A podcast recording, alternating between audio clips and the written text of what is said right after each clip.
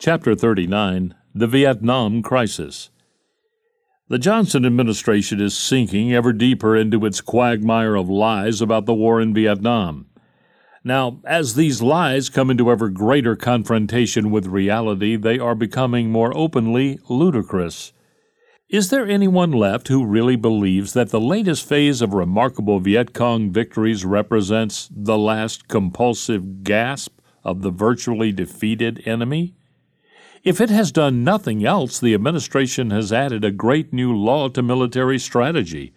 The more you're being defeated, the more this simply means that the enemy is becoming desperate. The more you lose, the closer you come to winning.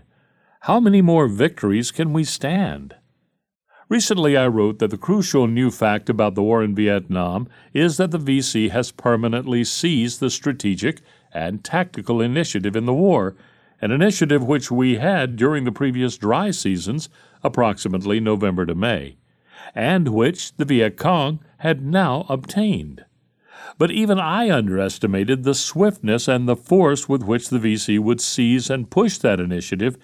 Even I underestimated the extent to which the VC is now winning the war. The last stronghold of the U.S. and Saigon puppet forces had been the cities, and now they are strongholds no longer.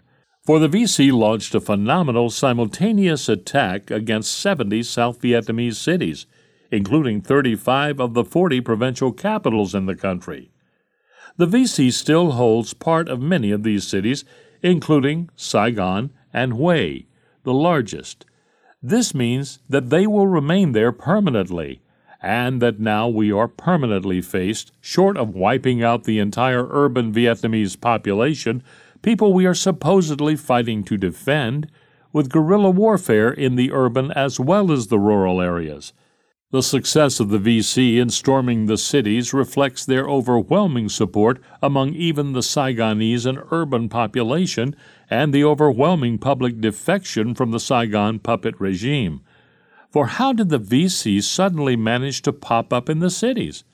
By sneaking arms and equipment in among the civilian population in advance and then walking into the cities in civilian guise. This can only be done with the overwhelming support of the population that aids you and secrets your arms in advance. The VC also succeeded in capturing and raiding all the major South Vietnamese arsenals and has won mass desertions from the Saigon Army. Whole battalions of Saigonese troops have either returned to their home villages or have gone over in a body to the VC. How else can one explain the fact that U.S. infantry was needed to hold on to Saigon itself? There are no safe areas whatever for American troops in Vietnam. There is no safe military rear area. The front is everywhere, and we are losing rapidly. We had best get out and get out fast.